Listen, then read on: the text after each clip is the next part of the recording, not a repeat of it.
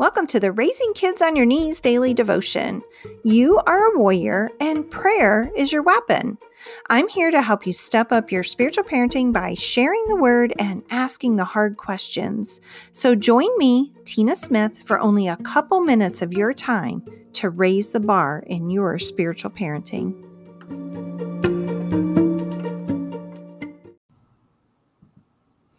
Isn't it awesome that we can approach our God with boldness?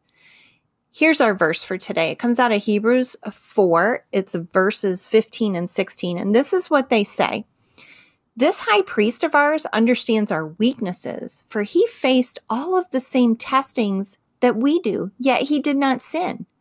So let us come boldly to the throne of our gracious God.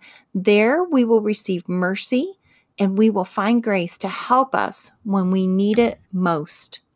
One of the biggest ways our God is different from all other gods is that he is fully God and fully man. He fully and completely understands what it is to be like us. He faced all the same trials we do, but he did not sin in the process. Because of that truth, we can come to him with boldness. When we do, we are sure to find mercy and grace, and He Himself will help us get through when we need it the most. How many times, though, do we think we have to clean up our act before we can approach God? That is a lie from the enemy to keep you from going boldly to God.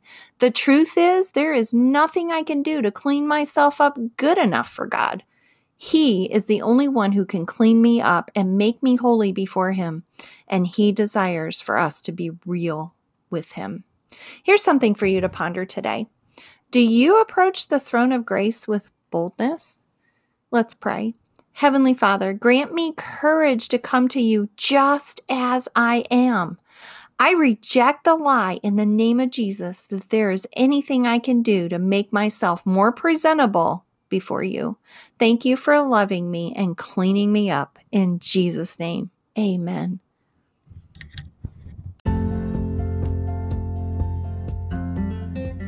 This has been the Raising Kids on Your Knees daily devotion. You can find this devotion as well as other parenting tools at raisingkidsonyourknees.org.